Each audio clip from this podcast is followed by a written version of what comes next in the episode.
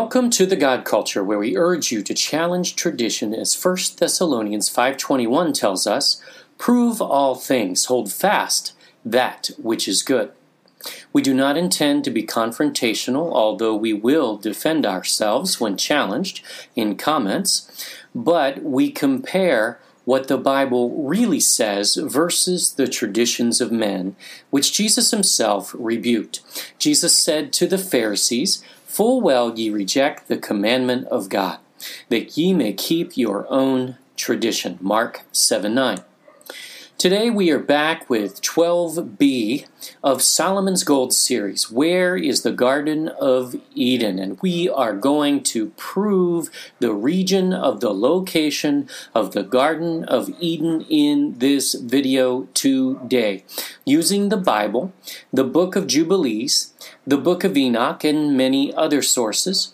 And we will narrow that down further in the next video, part twelve C, breaking down the elements of those narratives to tie it all together.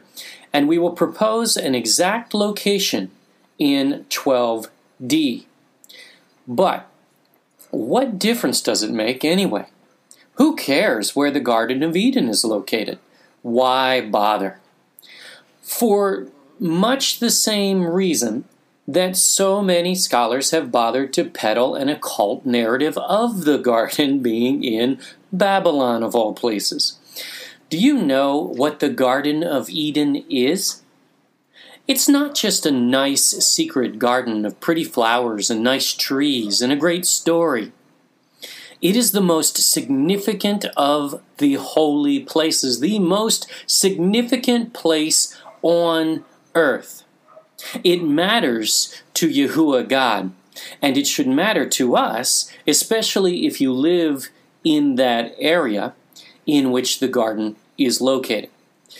But shouldn't we just focus on salvation? Because that's the only subject in the Bible, isn't it? Really? Though it is an important evangelistic message, and we certainly believe and have proven that for many years. Most of the Bible, however, is not specifically about salvation. There are many other topics. Why? Because Yahuwah God wants us to progress in our relationship with Him personally through His Son Yahusha Jesus. Why? Because He loves us and wants true intimacy for us. Not for us to just repeat a ritual prayer, volunteer, give, and be on our way. Yahoo! There is so much more to this relationship, and there is a reason why He provided us with the rest of the Bible, not just the salvation message, which again is very important. By the way, we have considerable experience in this area and have progressed in our thinking that educating people about who Yahuwah God truly is, you know, the God culture, thus our name, is more important than anything because it leads to true salvation that sticks. People don't walk away when they truly understand and know Him. Now, we understand that is not what we are all told in church, and we have preached the salvation message thousands of times to thousands of people, only to watch many check the box and go on living their lives as if they don't even know Yahuwah God at all. Perhaps they don't. Why does this happen? Because they have not been given any foundation whatsoever. And this is discipleship. That's what is important. Something which all of the churches in which we have been associated have executed pretty poorly, in our opinion. Building numbers is not building the kingdom. This isn't a club, and generally, the modern church has gone far over the line into a watered-down gospel, which has no effect, just as we were warned. And that is the different gospel or the strange doctrine referred to in the Bible, not the God culture revealing where the Garden of Eden is. Does it tickle your ears when you hear the garden is in your country? Sure it may. And that's not a bad thing. But continuing to allow truth to be suppressed so we could avoid challenges, no way. We will not disobey Yahuwah God. This is why we exist, to provide you with insight and foundation you may not hear a whole lot of other places, and encourage you to go prove it for yourself, as we tell you often.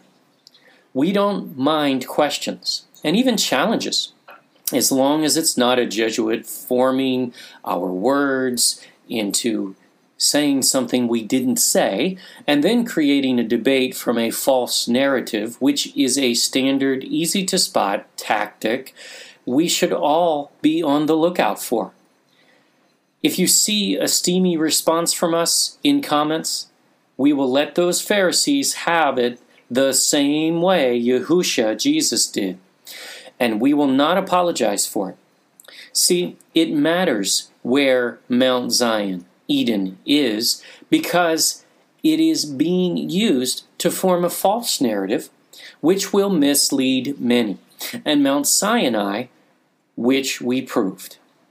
It matters where Ophir, Tarshish, Sheba, and Havilah are, because these places matter in history and in future prophecy. Otherwise, we are misreading the Bible, and all kinds of narratives are being formed that benefit a Kabbalistic agenda rather than Yahuwah God's. We will continue to unfold this through all of our videos, as it is elaborate. So, now that we know where two of the three holy places of Yahuwah God are on earth, Mount Zion and Mount Sinai, let's set off on our journey to the Garden of Eden. And what an excursion this will be. We begin with the scripture in Jubilees revealing Noah's elation that Shem received in his inheritance the three holy places of Yahuwah God. One, Mount Zion, we proved, is the navel, middle, or center of the earth. Again, if you are watching this and have not viewed part twelve A, stop now and go back and watch part twelve A, because it will be difficult to understand some of these points without that foundation, because this may not make sense out of context. And frankly, we begin this mapping from the Book of Jubilees that we're using here in this video in parts three and four of our Flood series, and without that foundation, ultimately, you may wonder why we are using Jubilees, which we explain, or how we arrive at these directions. But they are turn-by-turn directions from Noah, written in the Book of Jubilees.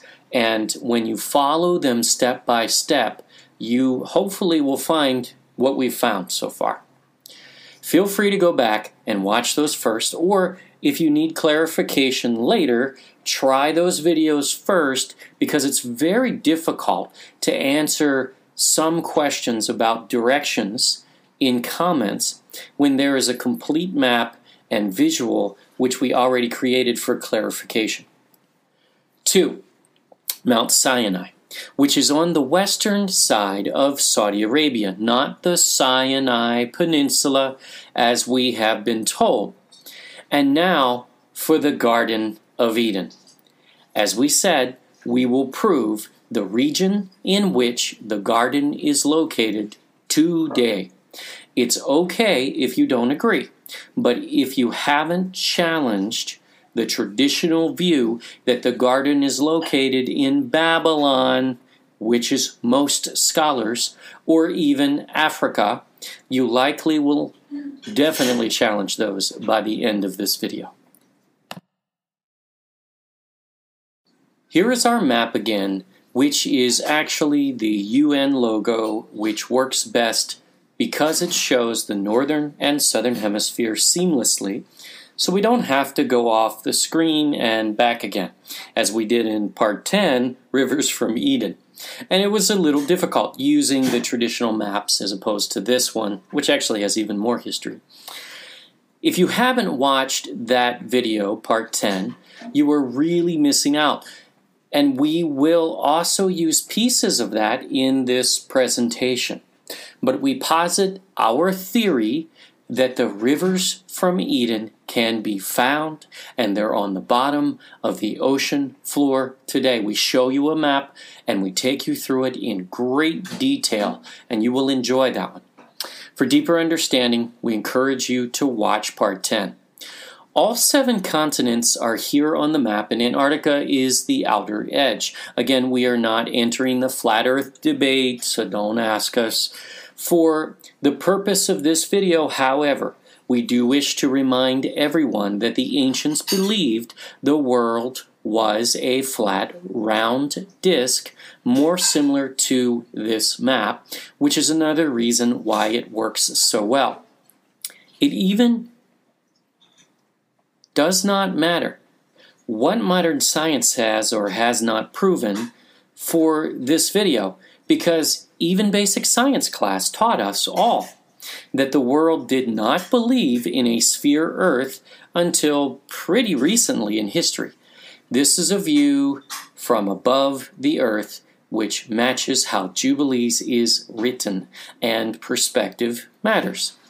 Otherwise, one may be inclined to go through the Bible and make assumptions, like a place called Aden in Iran is Eden because it, well, sounds the same, right?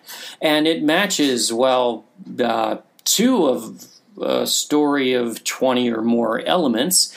Okay, yeah, maybe that doesn't make sense. Or it's in Africa because, well, that's where the Nile River is, because it is a large river that, well, doesn't have four heads, nor gold, nor pearl, nor onyx, nor does it surround anything, and there are two rivers which encircle entire areas mentioned in Genesis two, and that doesn't describe the Nile River either. But as long as you ignore, well, almost all the information in the text, it works perfect. No, it does not. However, following the directions in Jubilees, the entire map of the entire earth comes into full view and focus as the borders are laid out meticulously by Noah himself, which is what one would expect from a man of over seven hundred years of age, who inherited the entire earth, not a little piece of it in the Middle East. Scholars have not caught any of this research, for the most part, because they are conditioned to think in the wrong paradigm from the start. They fail to realize the ancient view, and they assert their own view, which is meaningless in bringing these passages to light. And here it is in color, and remember the directions are a little different as the North Pole is in the center, and everything leaving the North Pole is south. East is counterclockwise, and west is clockwise. Everything approaching the North Pole is heading north. Antarctica is not addressed in Noah's directions, which tells us this map is more similar to Noah's thinking, but would be the outer edge, Antarctica that is. One of our viewers noticed that Antarctica was missing from Noah's directions, and even today, not one of the sun's lineage has claimed the entire land of Antarctica, but it is split by a treaty between several nations. So, let's jump in. And again, this is a representation of Noah's mapping in which Japheth has the cold areas. Ham essentially has the hot, and Shem is a blend between cold and hot, as Jubilees tells us.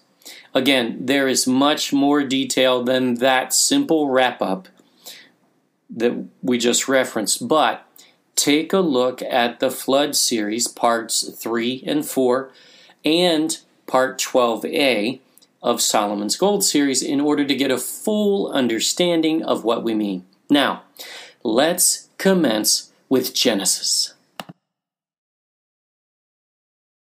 Genesis two, verses eight and nine. And the Lord God planted a garden eastward in Eden, and there he put the man whom he had formed.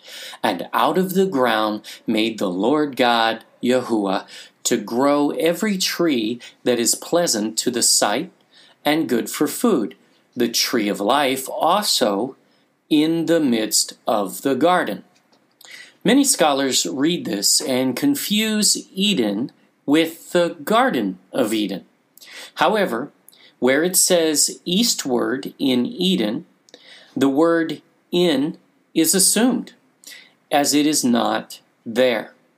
The Hebrew word used, translated as eastward, already carries a connotation including a participle. Kedim means eastward, or to or toward the east. A secondary definition, which we find to be amazingly close to what we found in the rest of this series, is Mount of the East, or Mount of the Orient. Imagine that. Which is the same used in the place where Joktan and his sons were headed. And we are going to talk about that mountain in more detail in the next video. The full original Hebrew phrase is Gan, which means garden, Kedim, which means to the east, Eden, Eden, of Eden, meaning garden to the east of Eden. The garden is not in Eden. It's the Garden of Eden, but it's not in Eden. And we'll show you when we talk about how the river from Eden leaves Eden to go to the garden to water it. So notice what these three points are forming on a map. A triangle. Just as Jubilees says, they have facing sides. They're facing each other. Now we go back into the directions of Jubilees. Again, Flood Series three and four for clarification. Jubilees eight sixteen, and it, Shem's territory, extends toward the east till it reaches the Garden of Eden. Wow. This is a mapping of borders, and further references will really illustrate this, but allow us some leeway of saying this is the basic eastern border region of Shem's territory. We will prove this to a point that is really indisputable. By the way, at this point in the directions, Noah places us on the east coast of Africa, including the waters of the Indian Ocean to that point. He does include seas in his directions and waterways as well. So from basically just west of Madagascar, we draw a line east to the eastern border of Shem's territory, the Orient, which matches what Genesis says.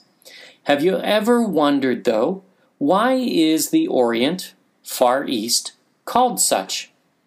As the earth is round, don't east and west never meet? How did mankind arrive at a cutoff line? How does east have an end? For the same reason that even the Bible refers to the ends of the earth. There's an area where east and west start and end, according to history and the Bible. The term Orient derives from the Latin word oriens, meaning east, rising or rise. The The use of the word for rising to refer to the east is because the sun rises in the east. It has analogs from many languages.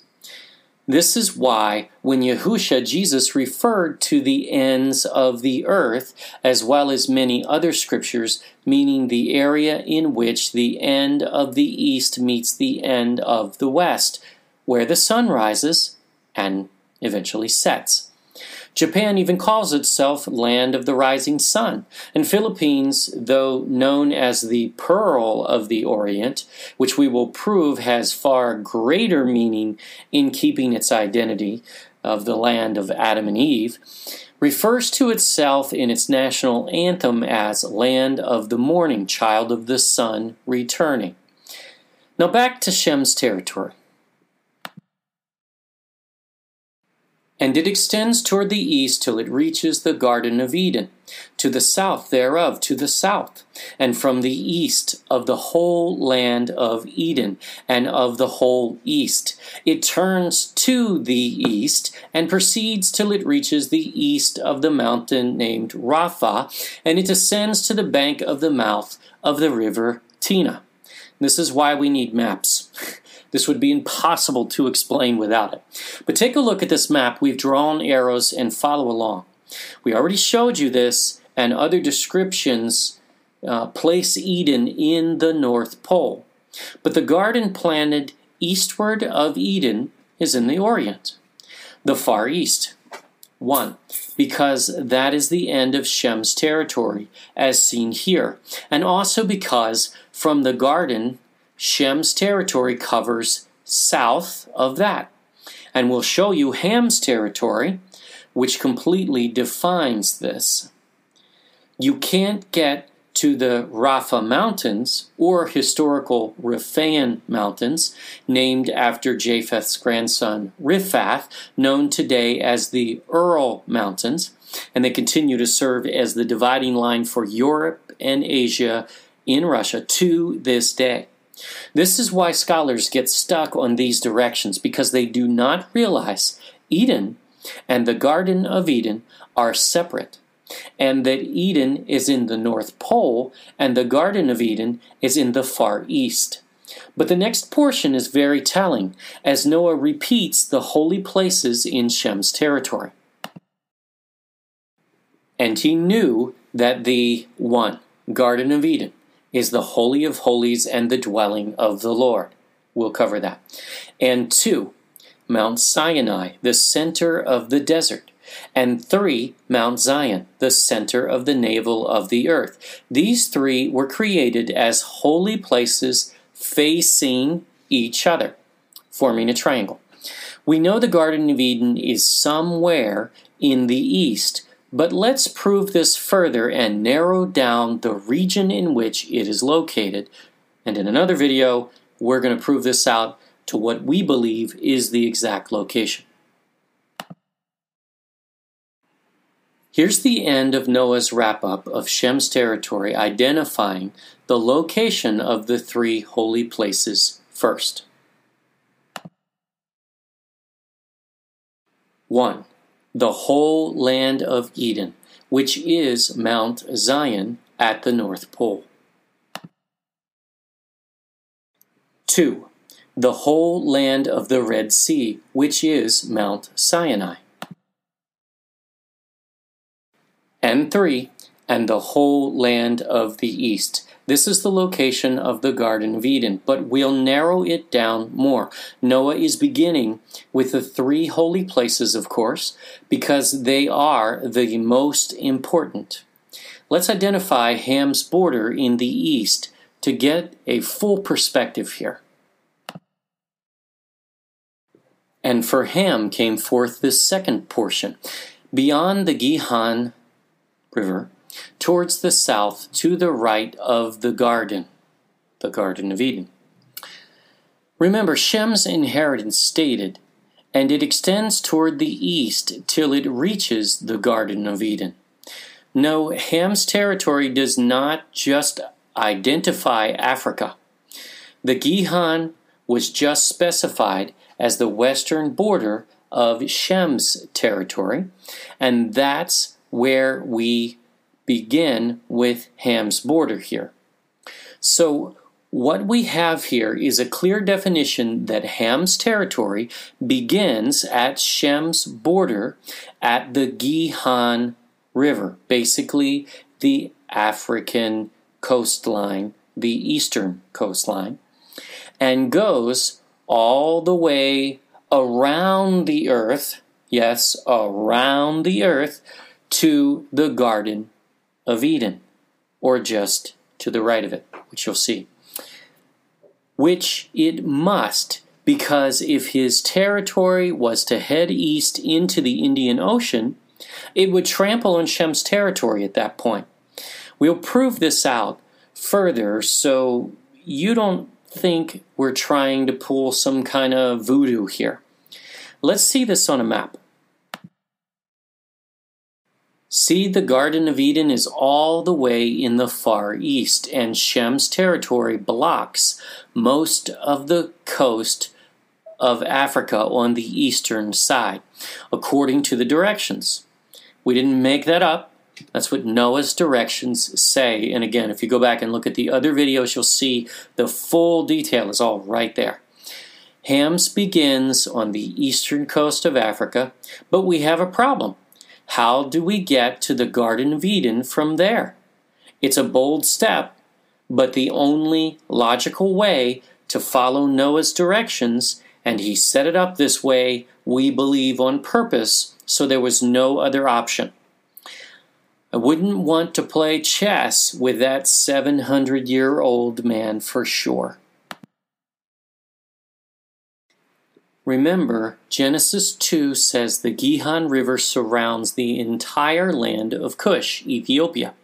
And we showed you before the entire land of Ethiopia is the entire continent of Africa. There is no river that surrounds just Ethiopia anyway. But the ancient Gihon River, along with the other four rivers from Eden, are at the bottom of the ocean floor. Again, watch part ten for this as we show you the ocean floor map and really prove this out. It's a theory, but being proven more true every day. We know that the continent of Africa was widely referred to as Ethiopia in history all the way up until the nineteenth century. Here's a map of the Ethiopian Sea, but it's on the west coast of Africa, with the country of Ethiopia being all the way on the northeastern side. It makes no sense in modern times. Again, a matter of perspective. When we don't understand what the ancients believed, we will mess up our interpretation, especially of biblical geography. And that is important. We must keep all things in perspective here and not look at them strictly from a modern context. The Atlantic, at least in the south, was called the Ethiopian Sea up until two hundred years ago, proving the entire continent of Africa was referred to, whether interchangeably or whatever, was referred to as Ethiopia. And for Ham came forth the second portion, beyond the Gihon, towards the south, to the right of the garden. So Noah lays out the border. The western side of the Gihon, which is Africa, but now we are going to go where no scholar has gone before, of which we know anyway. The border is set, and the next direction is to go to the right of the Garden of Eden. But that's all the way in the far east, according to Shem's directions. And we can't get there by heading east, because that's already Shem's, which proves the latitude, which we show in a minute, must be above Ham's line anyway. How do we get there? Here we go. We go this way, where no territory has been assigned yet, because that's the nature of these directions, and there is no other option, period. What does this mean? Ham inherits Africa, Central and South America, possibly even Mexico and Florida, Texas, Southern California. Because his land is hot and Japheth's is cold, he's to the north, including North America, that's Japheth, which we prove pretty well thanks to Noah. Pause this slide if you need and study it as well as the passage and make sure you get this. Someone is saying, wait a minute, you're showing the Philippines as the Garden of Eden, and you don't know that yet, do you? Okay, we're a little ahead of you, but you'll see. These directions are very clear. Let's keep going. And it extends toward the south. Okay, so we're at the Garden of Eden, just to the right of it, and now we go south. Isn't that the same thing we did in Shem's territory? Yes, it is. Found the Garden of Eden, and we headed south a little. Yes, because Noah defined the border on both sides, and now he brings it home. This is one of the largest keys, and it extends to all the mountains of fire. This threw us off at first, because if you look at all the mountains of fire, all the volcanoes on Earth, uh, the most volcanoes are actually in the U S is number one. Russia is number two. Most people don't realize that. They assume that the Ring of Fire is where the most volcanoes are. That's not necessarily true, at least not by countries. Then there's the Ring of Fire, but all three suns have portions of that territory, so it really would confuse things if it actually means all the volcanoes on Earth. But then we found this. And why haven't scholars gotten this? Because they're in the wrong mindset. They're not even looking to the Far East. They don't even think it exists in those days, and they're very wrong. Historically, in every way, they're wrong. Okay, there's a series of volcanoes in that exact area of the earth, right to the south of the Garden of Eden. It's in the exact place which we are in the directions for Ham's territory. It's called Gunung Gunung Apai, which in Javanese means exactly mountains of fire. Gunung means mountain. When it's used twice, it means mountains, plural, and Apai is fire, mountains of fire. This is a literal translation. There are really mountains of fire, and that nails this whole scripture down so that we really understand what Noah is saying here. So this settles the border to the south of the Garden of Eden, where Shem has the north of it and Ham has south of it, including Australia. It also covers a piece of the southeastern tip, defining Shem to the left and Ham to the right. But Noah repeats this another way in this passage to confirm. In the next verse, he writes of Ham's territory, which he has just defined the northern border as the Mediterranean Sea, which is part of the ancient Gihon River from Eden, which surrounds all of the land of Ethiopia, Africa, and goes along the river Gihon till it reaches the right of the Garden of Eden. See, we're already heading west at that point. So you're at the northern tip of Africa and you're heading west from the European border.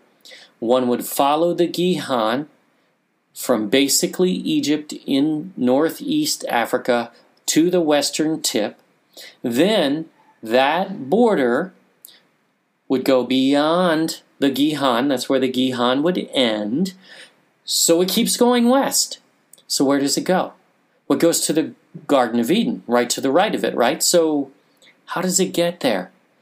Well, it gets there by traveling around the entire earth, all the way to the other side, all the way to the right of the Garden of Eden.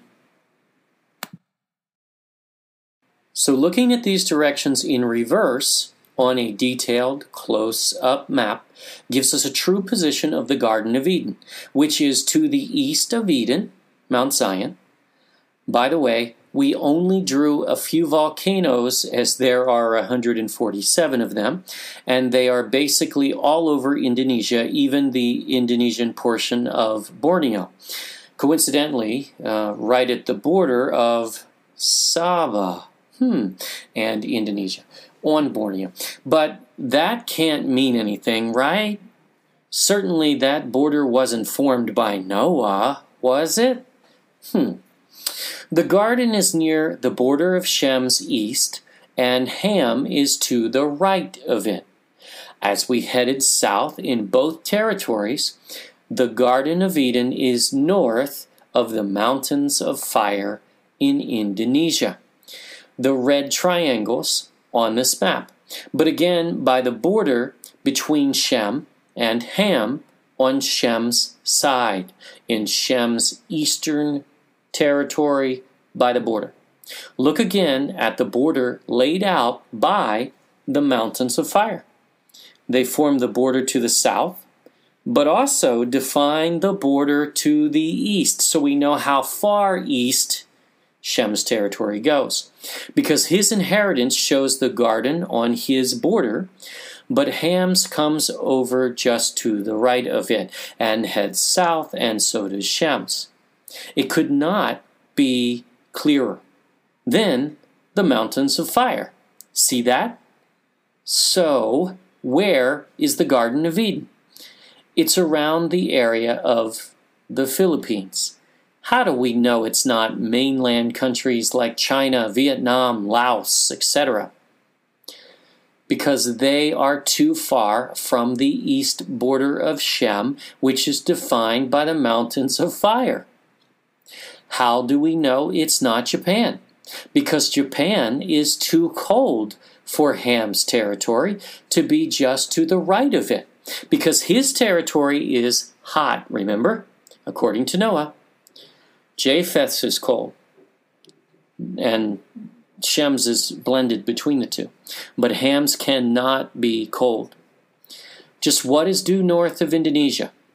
The Philippines and Borneo slash Malaysia, Indonesia. Well, actually, not Indonesia, because there's a volcano, as you see on the map. There's a volcano right at the top tip, the northern tip of Indonesia on Borneo. So the only part of Borneo that could be part of this is above that. And what's there?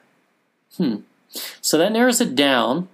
But look, Borneo, Malaysia, is west of Shem's border, with the Philippines in between, which means Ham's territory could not be to the right of it as a border, which, remember, is what is being described here. It's also too far from the border. That leaves one area, and only one, the Philippines. Why not the international dateline? Well, history does not bear out that the Far East or Orient goes that far. Never has. And we are in the East in these directions. In fact, go back and look at the slide we showed you before of the Orient, and you'll find those islands are not part of the Orient. In fact, look at the indigenous cultures of Indonesia, Australia, Papua New Guinea, Samoa, et cetera, and you find greater similarities to that of Ham's territories of South America and Africa, but not with Asia necessarily. Could Shem's territory include uh, Palau, Yap, and the Marianas? Perhaps, but remember, there are additional ties to the Philippines as Ophir. There is a reason why Solomon built a brand new navy and port on the Red Sea to take a three-year risky journey to Ophir for gold and resources, which his father David already had placed aside in the treasury. because it was an area within his family's territory, Shem, the family of Shem, with the greatest history in which he was aware, where Adam and Eve lived. And we'll prove that even further. Indonesia is not Shem, it's Ham. Malaysia falls within Shem, but that's a very new country in history. So let's trail off in that direction for just a moment.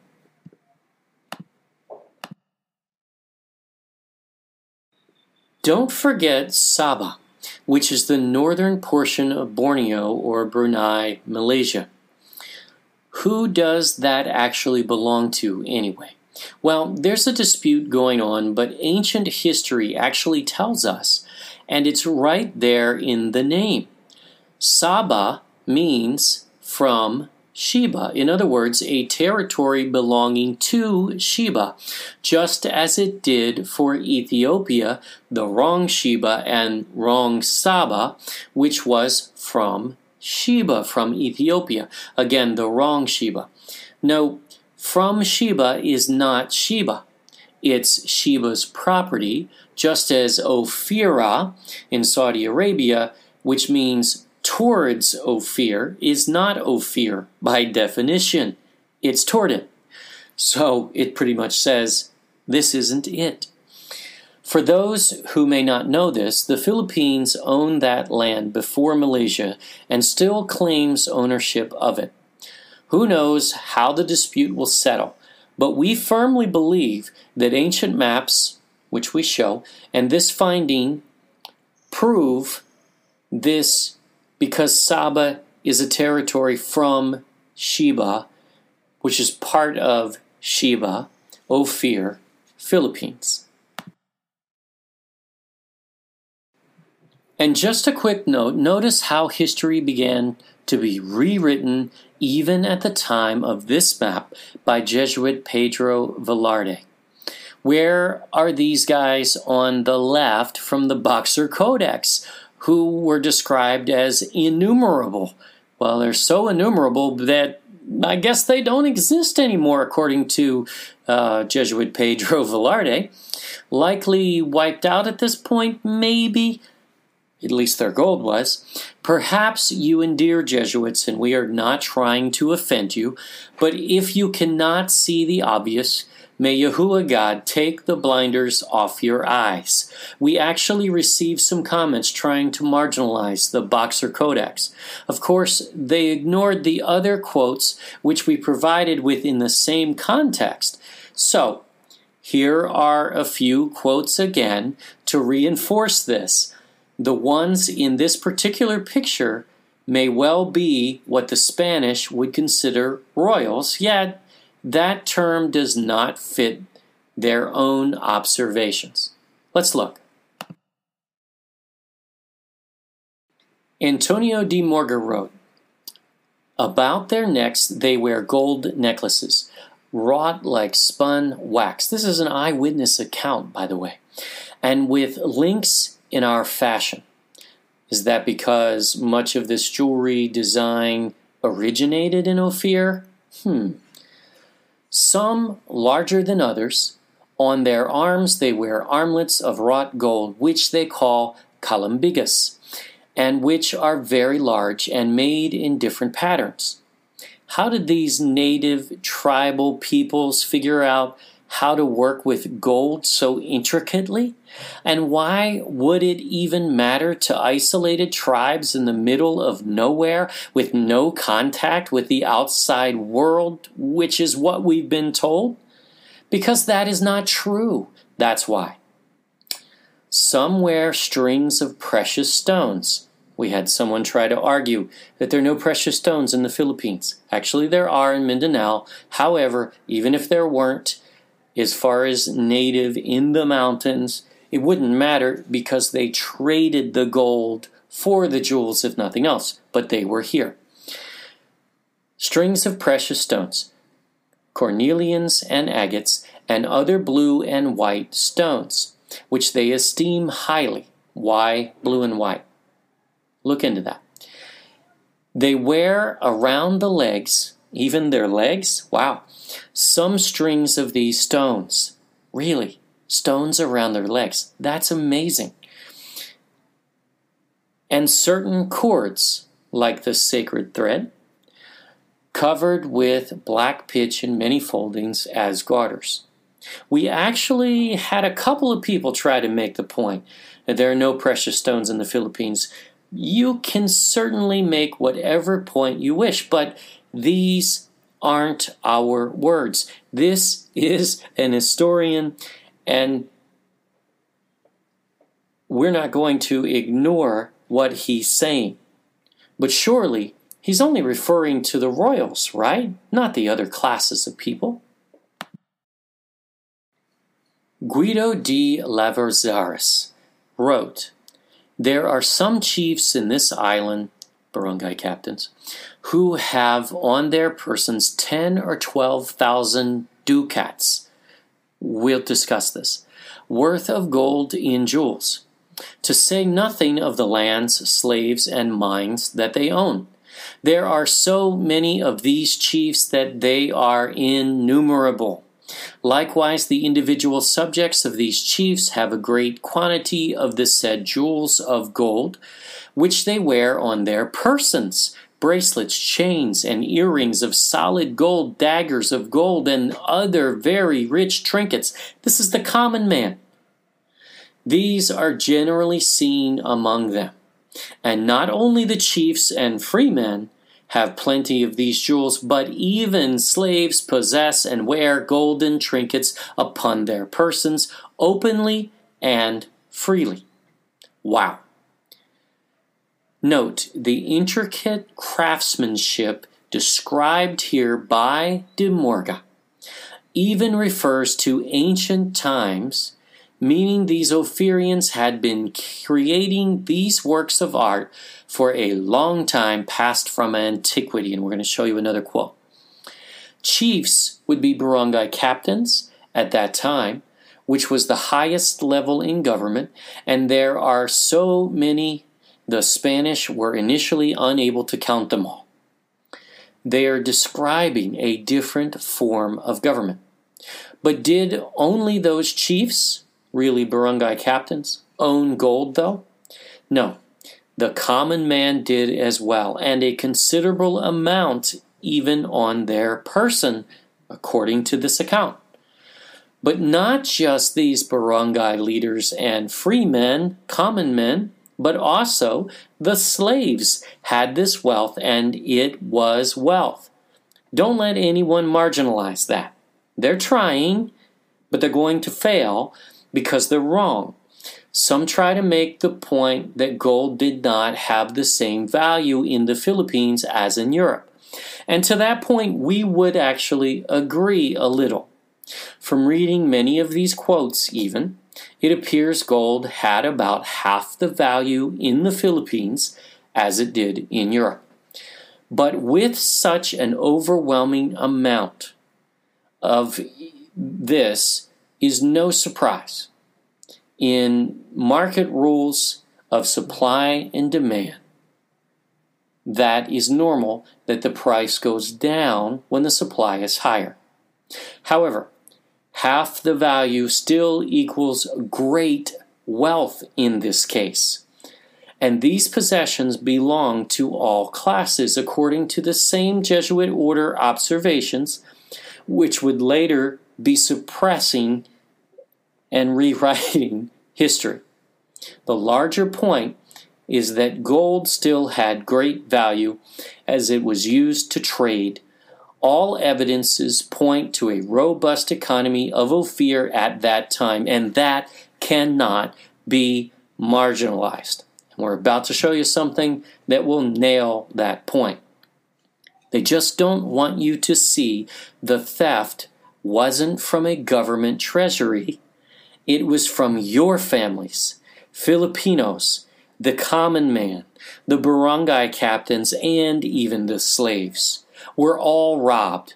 And this is why we rail against the role of the Vatican in all of this. By the way, notice the measure of gold here.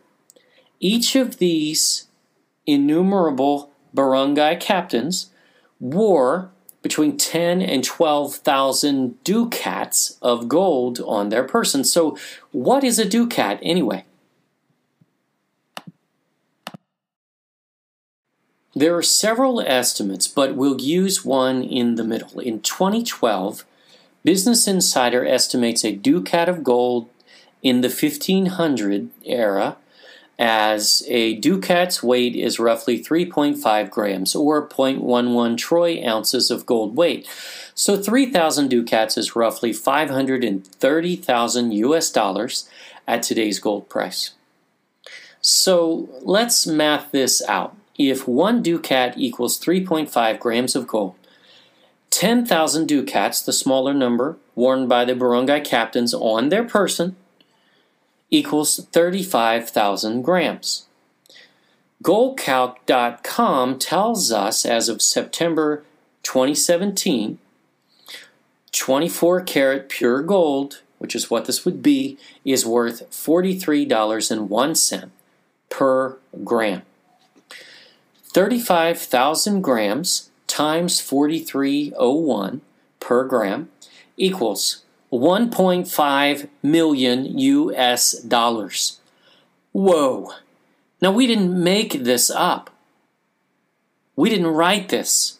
The Spanish Jesuits did. And remember, this wasn't in a safe. It was on their person. They wore it publicly, because they knew it was safe to do so. What a poor people this must have been indeed. And this class alone was innumerable. And all classes had some of this wealth on their person, whether alone, what may be stored away, uh, what they had in other assets other than gold, such as land, gems, pearl, silver, livestock, agriculture, and so on and so forth. I don't know. What do you call a society which has an innumerable amount of millionaires? We can tell you what the Jesuit missionaries call them. Prey. Just as they did South America, Hawaii, most of Africa, and all over the world, which is what got them exiled from eighty-five countries. This scheme of the Jesuits is not limited to the Philippines. It is steeped in their history all over the world. Research it. And what's the coin pictured to the right? Let's take a brief look.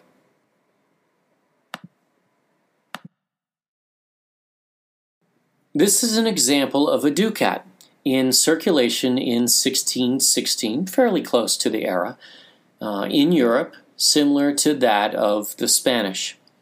Why is there a Jesuit I H S symbol on a gold coin if they were merely a religious order? You do know they run the Vatican Bank, right? They are businessmen looking for gain above all. Columbus was on a mission for gold. God and glory were told. No, he was on a mission for gold, and so were the rest of the explorers. Why is there an eye of the Egyptian god Horus above the Jesuit logo here? Did you know that there are some who make the case that I H S stands for Isis Horus Set, the Egyptian trinity of false gods? We can't prove that, but we have seen some compelling information. Of course, we've never found any ties within the Catholic Church of ISIS, or have we? We know someone is going to go online and look up the Jesuit definition of I H S and send it to us. We are well aware what they tell us it means, but this is yet another one of those coincidences which keep piling up. By the way, the Catholic Church is not the only organization using this ancient symbology. It's actually more widespread than you may realize. If a church is using an ancient symbol, and their only answer is that they changed its meaning and Christianized it, look deeper, because there is no such thing. No one would use an ancient pagan symbol, especially not one representing a pagan god specifically, unless there is more to the story. Why is the mythical phoenix, which is in occult lore, rising from the ashes of destruction, bringing order out of chaos? Why does he appear on this money and much of the modern money? It still does today. In fact, research the introduction of the American eagle in the U S seal, and you'll find that Ben Franklin described it as a phoenix, not an eagle, but changed the description because he thought it would not be accepted as a phoenix. That's where the American eagle came from. Do these kinds of facts matter? They do if you are going to fulfill Yahusha's will for you to not be deceived. One last thing, they call this a Sophie. Who or what is that? Sophie or Sophia means wisdom. And if you have reviewed the Da Vinci Code by Dan Brown et al., you will remember that's the name of the supposed modern descendant of Jesus, who actually fathered children through Mary Magdalene, according to them. We didn't say that. They're saying that. We don't believe it. A tie between the Jesuit order and that secret occult doctrine. What a lie. This kind of symbology has been used by the Vatican since its inception. We could do several videos just on that one topic alone. We just don't find it as important today as much of the other things we're dealing with. But we will get there. This kind of symbology is important because if you're using it and you don't know what it means, then that also is very telling. Do you think Yahusha, Jesus, used these symbols? No. Did the disciples? No way. Why do we point out these things? Because if we are going to put an occult item on the screen, we are darn sure going to tell you what it is. In time, if you don't already, you will spot these symbols with hidden meanings all over. These are on currency all over the world. But who mints the coins and prints the bills? The central banks. And who are the bankers? Well, they're from Babylon. They're Pharisees. Remember at the temple when Yahusha, Jesus, turned over the tables? Knights Templar, Freemasons, Jesuits. You may have even heard the term Illuminati. No matter the label, the leaders of these organizations are all Kabbalists, who believe you and I are mundanes, or goyim, heretics, infidels. Any of those sound familiar? These are all the same principles. By classifying us as something subhuman or less evolved than they, they can justify the doctrine of Satan, which kills, steals, and destroys. But it's okay because they're mundanes. They're not purely human. They're not on the same level as we are. It is a doctrine in which many of these believe they will become gods. Look into the likes of George Soros, for instance. Moving along.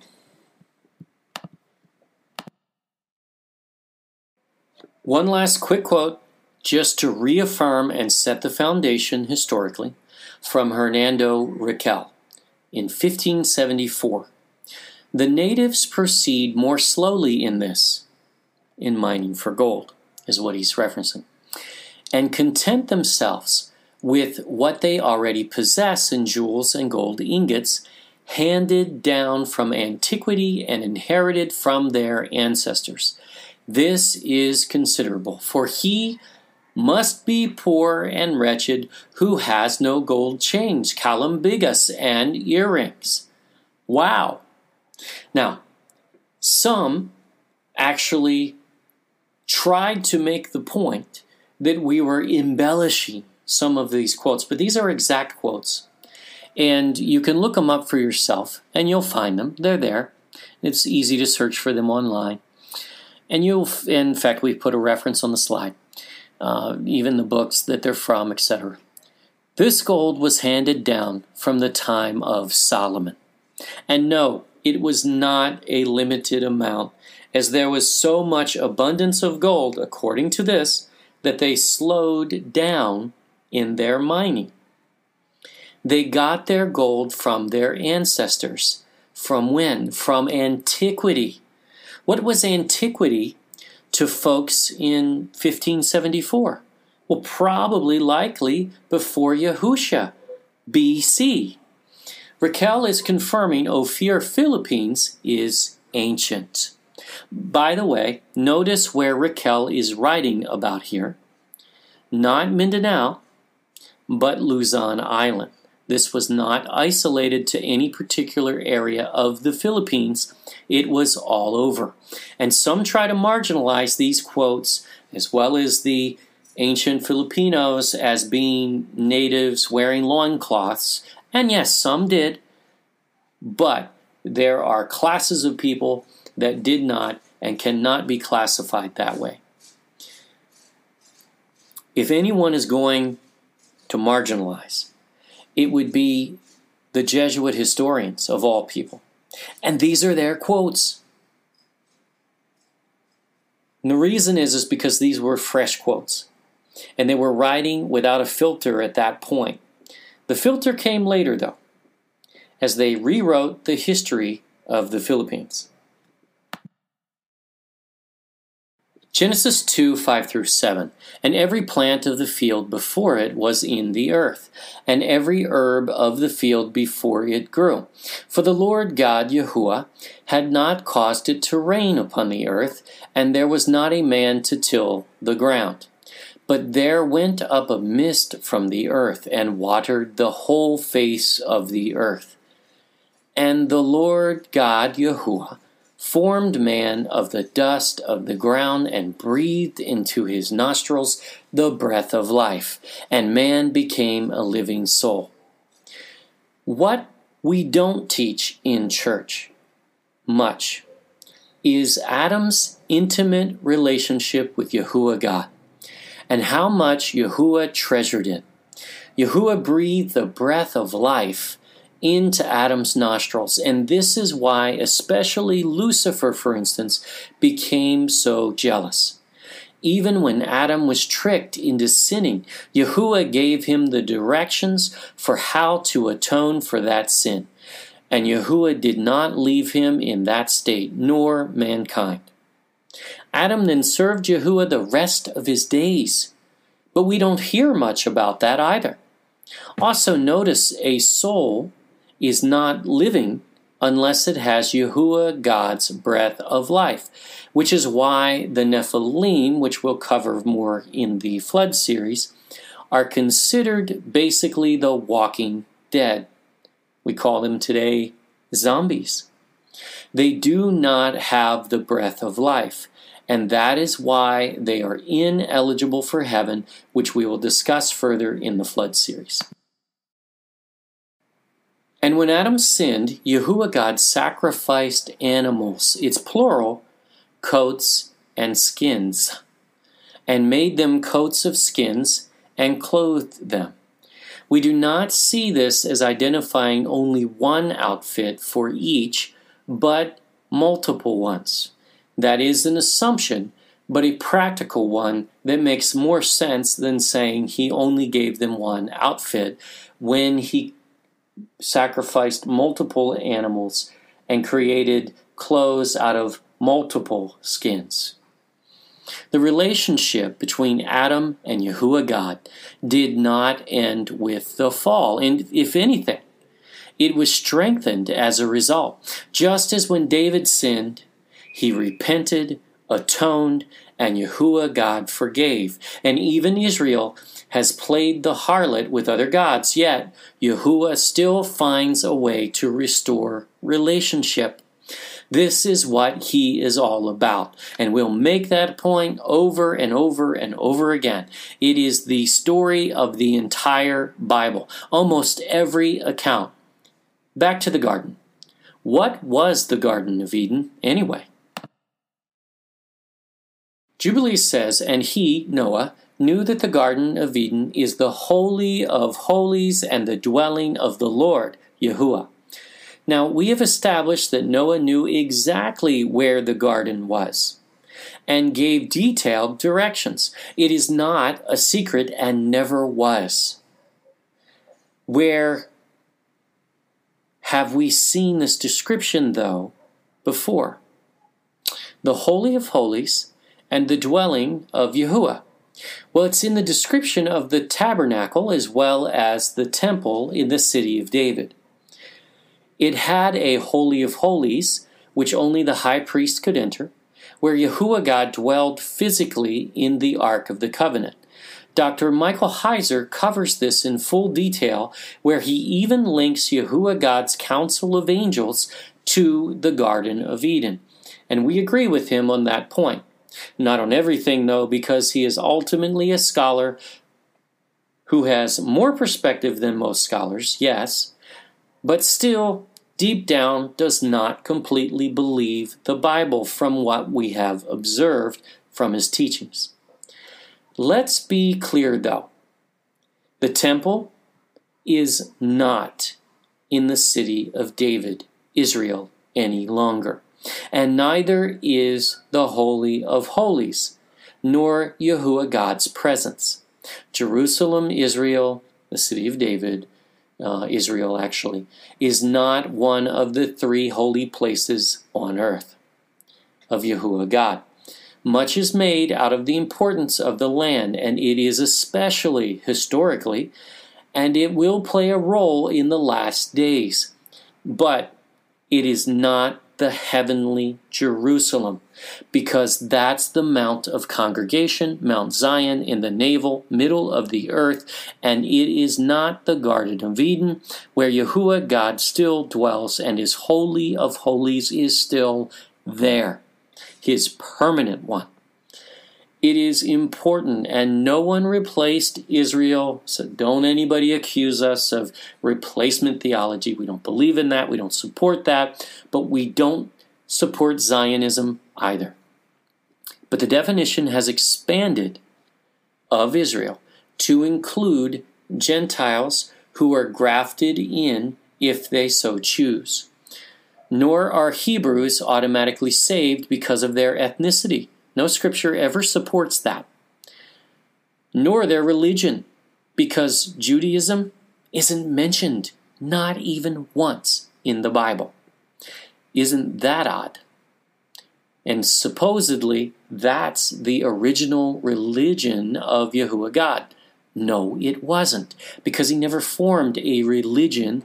He formed a covenant relationship with Adam, with Enoch, with Noah, with Abraham and Moses and the Israelites and Yahusha and the disciples. I mean, it was all relationship. The whole Bible is about relationship.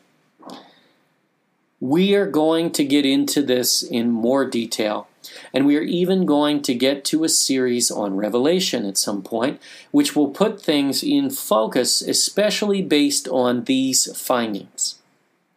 We are not reinterpreting the Bible, but restoring the original, because the ancients knew everything we have taught. And what we are saying is pretty consistent with that which matters far more than whether we ever match any denominational doctrine in which we have no interest. We have lost much of this knowledge. But none of this is actually new. We bring it to you free of charge, and we ask for nothing except follow the teaching, test it, and once proven, share with others. Not just our videos, but you make it your own, and share it in your own words. We aren't licensing any of this, nor trying to control this message. This is the Holy Spirit's message, not ours. There are already pastors out there incorporating this into their church sermons. And evangelists traveling with this message, yes, there are. There's a minister of music touring with this message right now.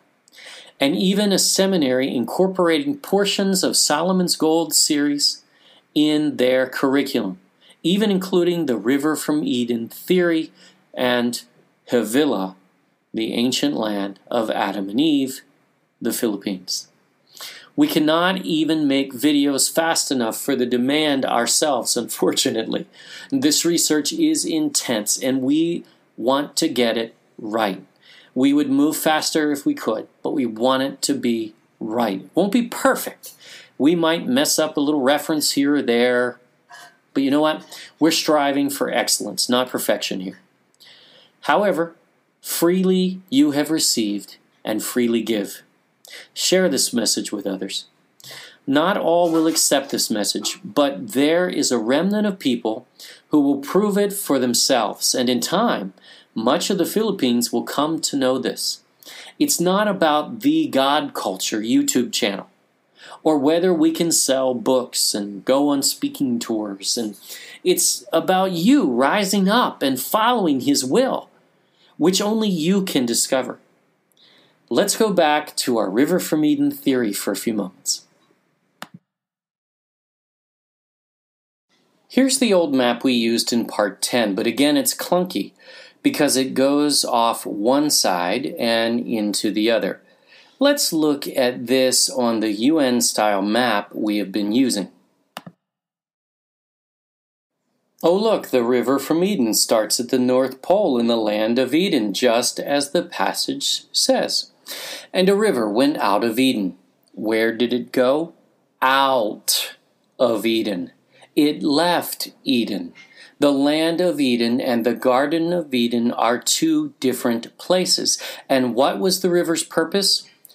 To water the garden. So imagine that.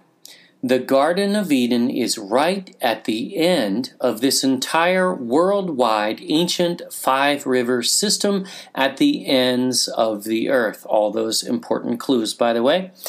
And from thence, it was parted and became into four heads. Does it say the four heads had to part in the exact same place? That's what some scholars look for, most for that matter, but it's not what it says, is it? Just four heads, which could be in different places and are not connected other than by the River from Eden, not to each other. The name of the first is Pison. That is it which compasseth, surrounds, the whole land of Havilah. No, the little river from Iran that surrounds nothing does not fit the Pison River, nor does any river in Iraq, nor Africa. Scholars can only make such a case by ignoring what the Bible actually says, where there is gold. Many scholars stop here, and if there was ever a trace of gold in a river, they wish to identify it. They say it fits, but they ignore the rest of the passage, which tells us this is no modern river, and the gold of that land is good. Good. Plenty. The most gold of any land on earth.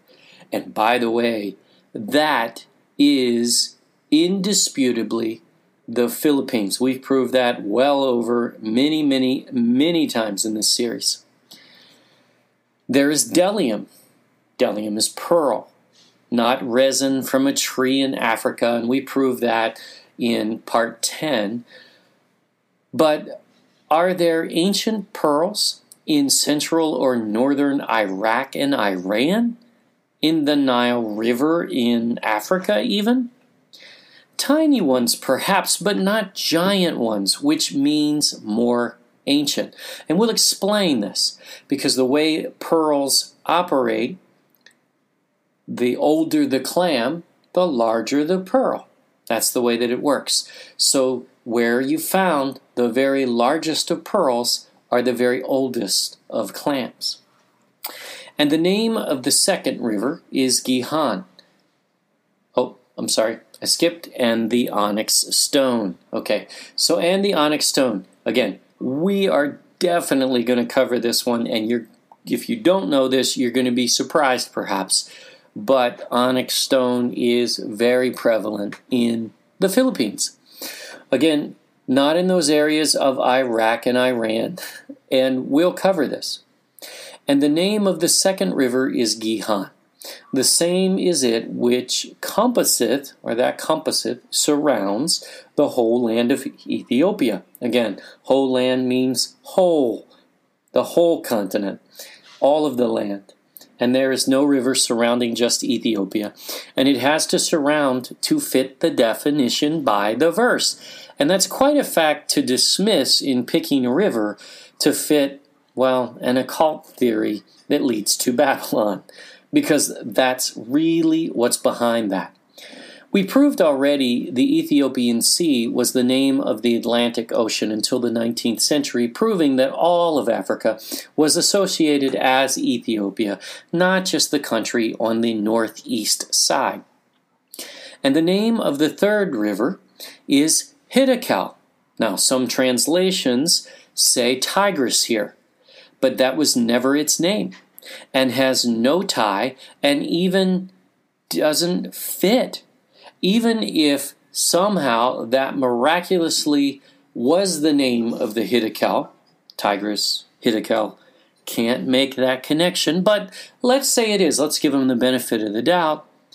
The Tigris is fed by the Euphrates, not the river from Eden. So how can it be a head of the river from Eden when it's a head of the Euphrates River? Doesn't work, does it? And even if it did, that modern river is just not deep enough, because we're talking before the flood, before the world ocean. Let's continue. That is it which goeth toward the east of Assyria, and the Tigris is not east of Assyria, nor does it flow east, as some would like to say. It flows south. And the fourth river is Parat. Now, the K J V, as well as many translations, actually here say Euphrates. And that is an assumption made by translators in which we find no real support. Parat is the name of the river in the original Hebrew and always has been, and it does not equate to the Euphrates in any way. And the modern Euphrates also doesn't fit this system because it is not east of Assyria. Don't they read the passage? It also flows in the wrong direction as well, and it also is not fed by a main river. See Part ten for details and sources. We lay this out in much more detail, but we wanted to do a quick synopsis for the benefit here, because now we're going to talk about the Pison River. And what land is surrounded by the Pison River? Ancient Havilah. Havilah is again a variant of the real name of Eve, Hava, in Hebrew, and it means one who suffers pain that brings forth, varying it to the exact meaning of Eve's curse from the Garden of Eden. And this is the land that Cain, Abel, and the descendants of Adam and Eve were born. But did you know why the land was so significant to Adam and Eve? Certainly the gold, pearl, onyx, and the fact that it was right next to the garden, yes, but even more significant, it can be found in the Book of Jubilees and Genesis. And on the new moon of the fourth month, Adam and his wife went forth from the Garden of Eden. And they dwelt in the land of Eldah, in the land of their creation. And Adam called the name of his wife Hava, Eve. But this just clarifies Genesis with something we have missed all of these years. This is why we need Jubilees. Genesis three twenty-three. Therefore the Lord God, Yahuwah, sent him forth from the Garden of Eden to till the ground. What ground? From whence he was taken. What ground? The very ground from whence he was taken.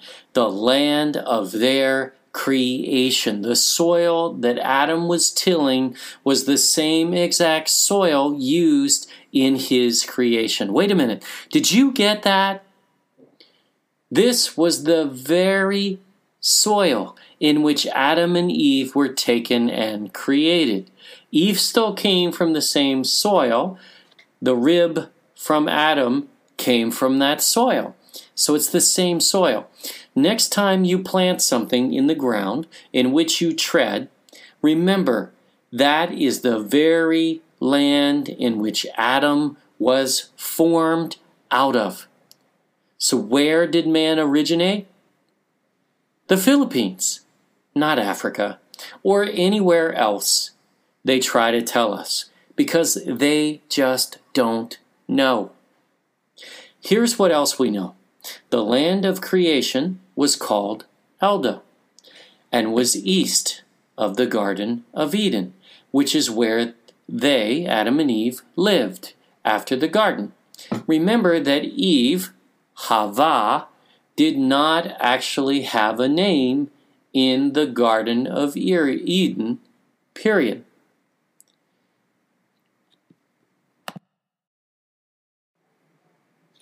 Eldah is Havilah's original name before the fall, and Adam already knew this land because it was just east of the garden, and he knew it was the land of their creation because he was aware and alive there just after being created, and spent the first Sabbath there, not in the garden, because it wasn't created until the eighth day. This land was highly significant and important to Adam and Eve, and this is why they went there and stayed there the rest of their lives. And so did their generations, all the way through Noah. This is where all of his children were born, his grandchildren, great-grandchildren, and so on and so on and so on. And Adam lived to see uh, something like nine generations uh, born, which is amazing. Can you imagine that? nine hundred thirty years. This is the cradle of human civilization. Not even the Garden of Eden. Eldah, Havilah, Ophir, Philippines is the cradle of all civilization, period. The land of creation. Wow.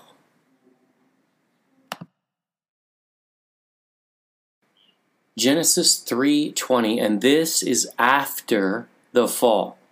And Adam called his wife's name Eve. We just saw that in Jubilees as well. Because she was the mother of all living. She was named by Adam in their new land after the fall. He also named her Hava, and then turned around and named the land after her curse, Havilah, one who suffers pain that brings forth. That makes a lot more sense than trying to fit uh, something, you know, really force something else into a passage, which just is not there. This is.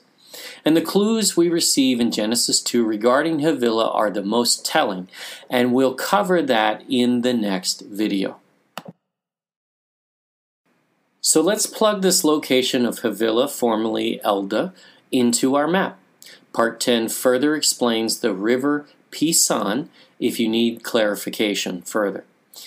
And here are the details. East of Eden by Shem's eastern border, north and to the left of Ham, the mountains of fire.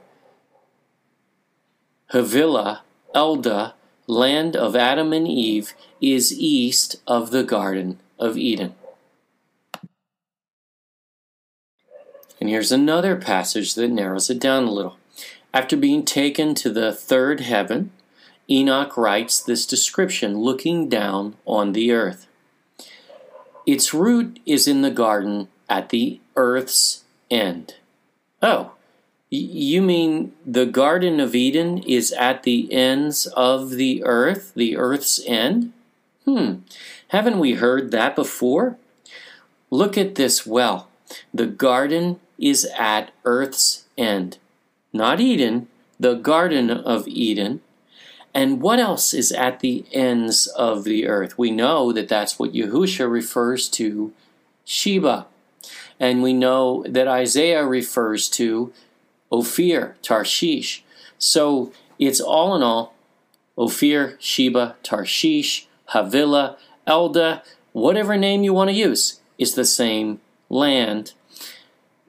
And paradise is between corruptibility and incorruptibility. Now, some scholars actually try to tell us where this is, but this is not a direction.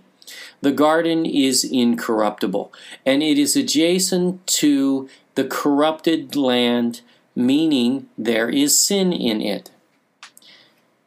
And two springs come out, which send forth honey and milk. He's talking about the land of Eden in the North Pole at the moment. Now see, he's viewing them as connected because they are. They are connected by the river from Eden. Watch what this says. And their springs send forth oil and wine, and they separate into four parts. What's he talking about? He's talking about the river from Eden, the four rivers from Eden that come off of the river from Eden, so the five total, and go round with quiet course. They go round, around, yes, they go around the earth, not just the Middle East, and go down into the paradise of Eden. So the Garden of Eden is down. We'll deal with that further, but that is a key clue between corruptibility and incorruptibility. And when, thence they go forth along the earth. So once again, this is a worldwide description of a worldwide system, not little modern rivers in Babylon that don't even connect to a main river, that are in no way connected. And have a revolution to their circle even as other elements. So there's a revolution to their circle. In other words, they go around the entire earth. They go around. They make a circle. Okay. Look at the map. Is this not clear? Enoch is saying this ancient river system travels the world in a circular pattern. We have been thinking of this in a limited mindset all these years. Now someone is going to say, these rivers aren't of milk, nor of honey, nor of oil, nor of wine, right? These are all metaphors that we will get to at some point, but we don't have time in this video. So where is the Garden of Eden? The Garden of Eden is on the western side of the land of Havilah. Why? Because it is by the border of Ham, to the left of it, and north of Ham's mountains of fire, Indonesia. And east of the Garden of Eden must be land, where we will pinpoint this further, but we remind you of the clue from Enoch. It's down. It's not on top of a mountain, and we'll show you more references, and it's not on what is sea level today after the flood. It's down. How do we know this? Because the river from Eden serves one purpose, to water the Garden of Eden. It leaves the land of Eden in the North Pole, which is exactly where the mid-ocean, mid-Atlantic ridge starts, which is a forty thousand mile long ancient river, which comes to the surface of the ocean floor.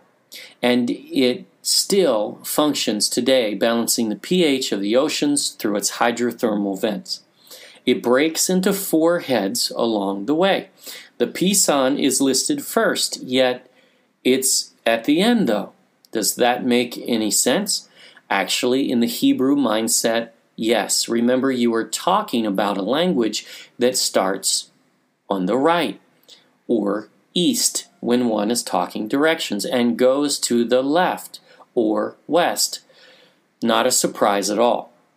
There is nothing in the passage specifying that the first river has to be the first split. The first river is the most significant river, as the Pison River is the longest tributary of the river from Eden system. But remember again, even though there are five names, it's all one river system according to the description. So the river from Eden waters the Garden of Eden, practically at the very end of the entire ancient river system at the bottom of the ocean floor. So it all ties. The river from Eden, including its scientifically provable flow downhill around the earth, the land of Havilah, variant of Hava, named for Hava's, Eve's curse, as one who suffers pain that brings forth, the exact directions pointing the same location, double verifying its position and where it is. It is Havilah, Ophir, Sheba, Tarshish, all modern-day Philippines. Again, not our theory, but a proving out of the mapping of Jubilees, understanding the Hebrew history, geography, map of the ocean floor, science, and most especially the directions includes very evident throughout the Bible, even in the New Testament. Oh yeah, and Yahusha, Jesus, called this the ends of the earth in Matthew twelve forty-two and Luke eleven thirty, where the Queen of Sheba originated. Why? Because it is the ends of the ancient river system, as well as being the end of where the east and west meet. This is a term in light of the flow of the river from Eden, from the land of Eden to the Garden of Eden, and even passes right next to Mount Sinai, the other holy place along the way. Wow! The three holy places of Yahuwah God, all are positioned along the river from Eden and its tributaries. However, we are not done with holy places, because there is one more mentioned, but it is part of, or at least adjacent to, the Garden of Eden, and that is the Mount of the East. You mean the Mount of the East mentioned in Joktan's journey in Genesis ten, where we first started this whole series? Yep, the same one.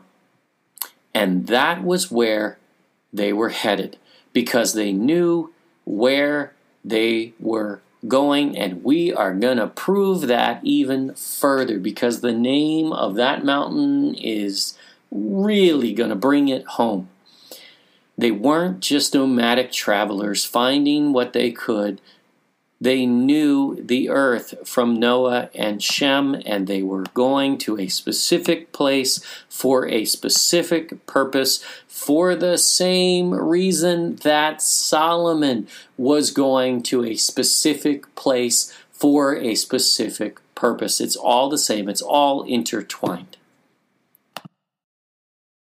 And now we have completed our triangle of the three holy places of Yahuwah God, on earth.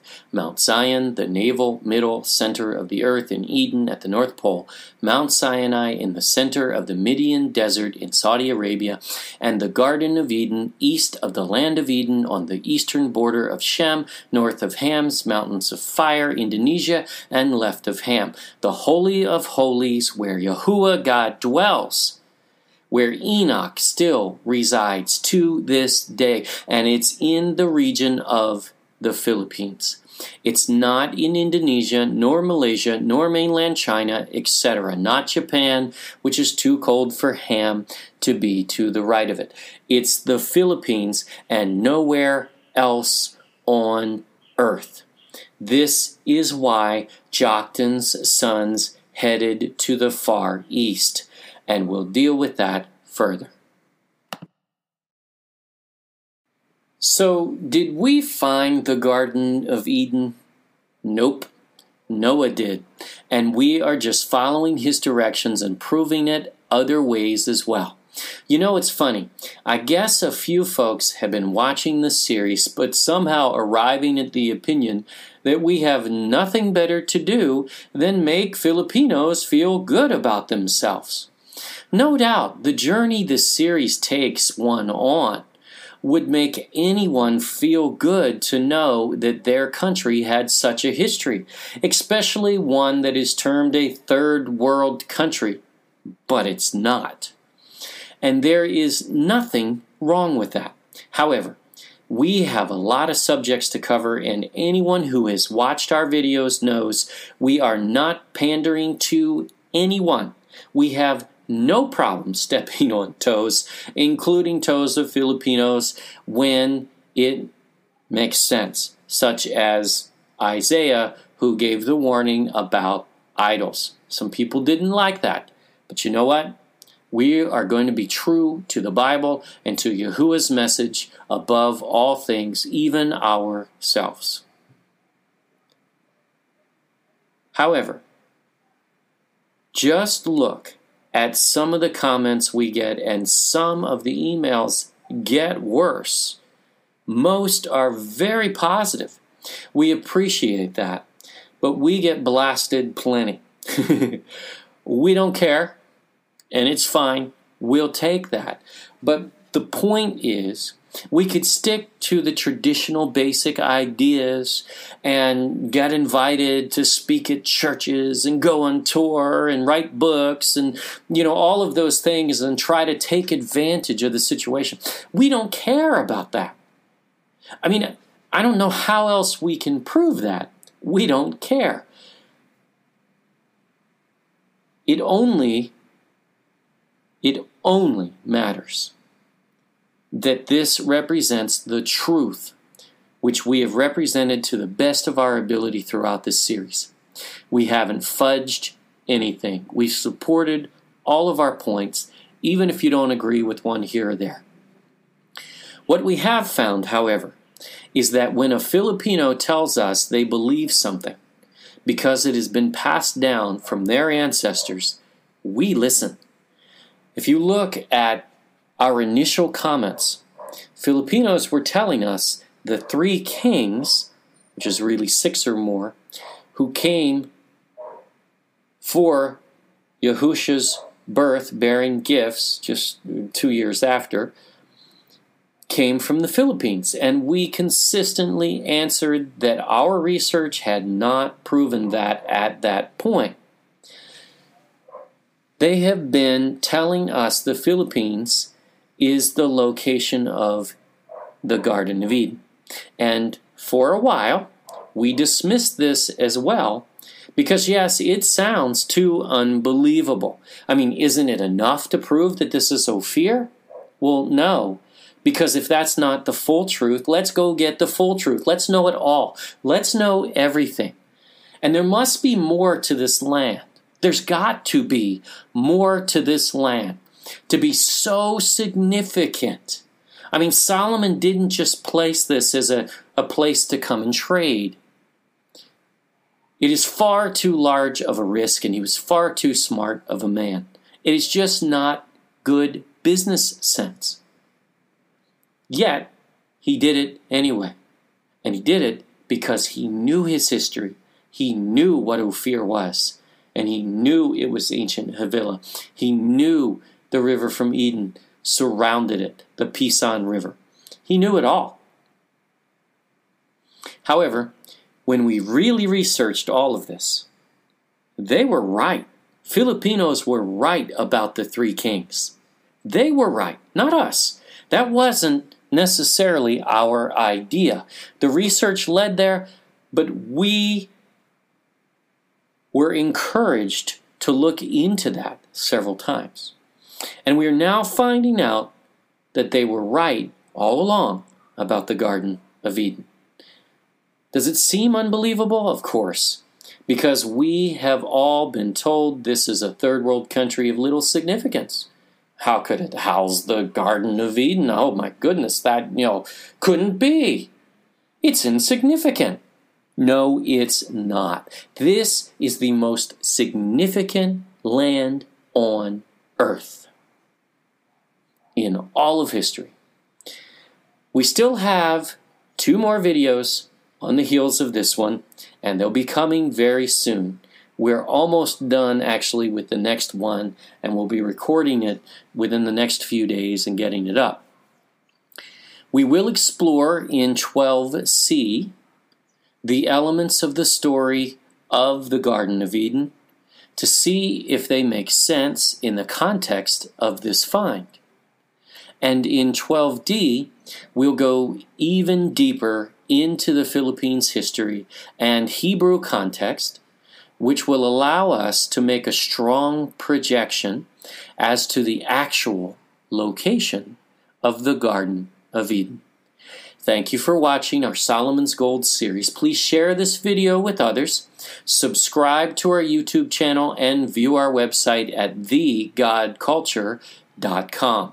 Always remember to prove all things for yourself. Yahuwah, God bless.